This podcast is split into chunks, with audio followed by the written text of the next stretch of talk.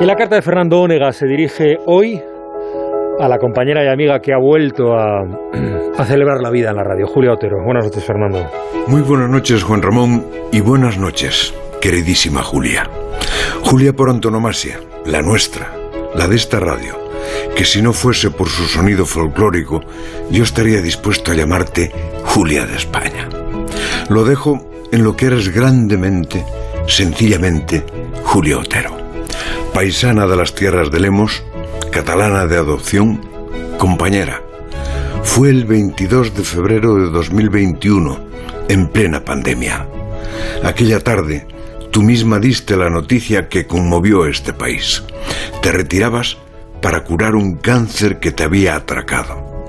Solo tú sabes lo que has pasado en estos 312 días. Solo tú sabes lo que es encontrarte con ese bicho en el cuerpo, lo que fue acostarte aquella noche y muchas otras noches. Y no saber qué te esperaba, lo que es pasar las sesiones de quimio, lo que es temer que pudiera ser el final. Pero todos sabemos que el bicho se equivocó de cuerpo, que no sabía con quién daba, que no contaba con tu fortaleza y tus ganas de vivir, que no contaba con la fuerza de millones de personas que al otro lado de la radio te decían, tú puedes, Julia, adelante, Julia. Y hoy, 10 de enero, 312 días después, ese mismo país se emocionó al escuchar a Elena Gijón. Ha sido una dura travesía. Bienvenida a casa. Elena nos representaba a todos y no solo a quienes aquí trabajamos. Representaba a quienes, si me lo permites, habían rezado por ti. Representaba a quienes habían deseado tu retorno como si fuese su madre, como si fuese su hermana, como si fuese su hija. Y ya estás aquí, Julia. Señoras y señores oyentes, ha vuelto Julia Otero.